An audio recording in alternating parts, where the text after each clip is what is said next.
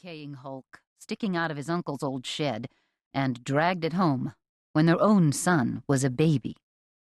Nineteen years. The car had not moved, or turned over, or gravitated to the local antique car parade in nineteen years. Addy reached over and picked up the wine bottle.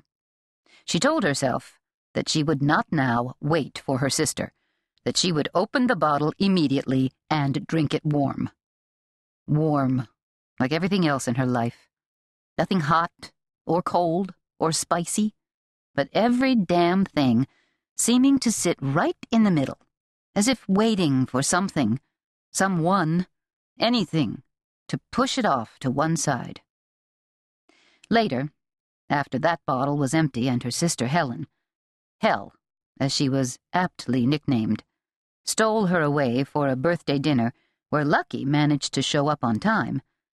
After she was back home, Addy could not stop thinking about the damn garage, which, as a birthday gift to herself, she began calling the Kingdom of Crap. And the garage drove her crazy with wondering. Wondering what else might be stored behind ragged cardboard boxes and the assorted stacks of junk Lucky and his ridiculous friends scavenged from behind stores and each other's garbage piles.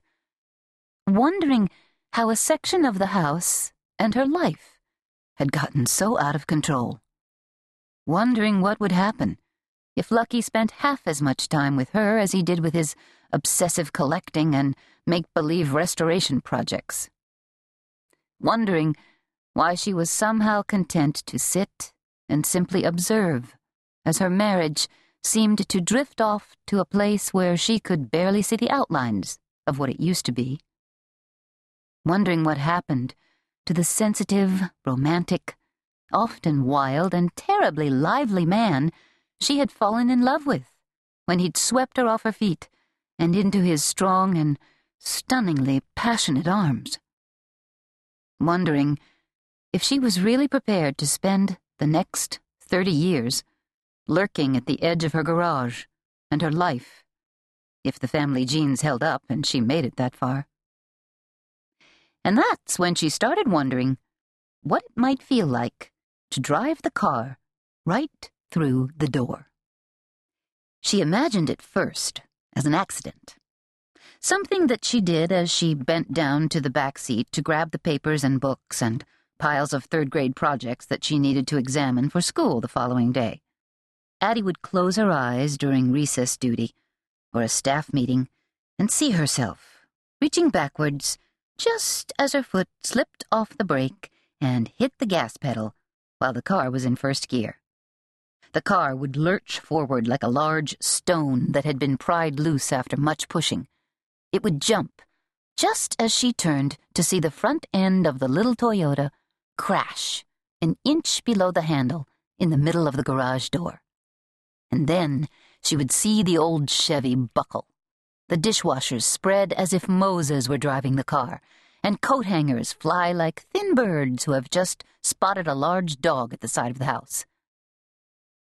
Sometimes this vision got her through a particularly tough day.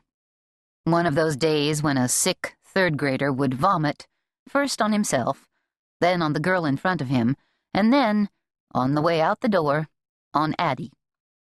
A day when the principal would drag a mother into the room who didn't like a comment on a paper composed by one of Addy's students, a paper that was obviously written by the mother, who had forgotten that third graders do not usually know how to spell words that she herself had to look up in the dictionary.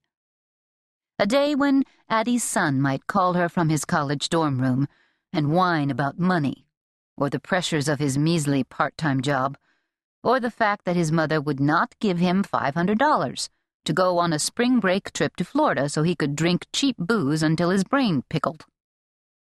More times than she cared to remember, Addy had actually edged the car inch by inch up the driveway until she felt the front bumper touch the garage door. She'd put the car in neutral and then imagine the whole scene all over again. Flying pieces of the wooden door diving past her window.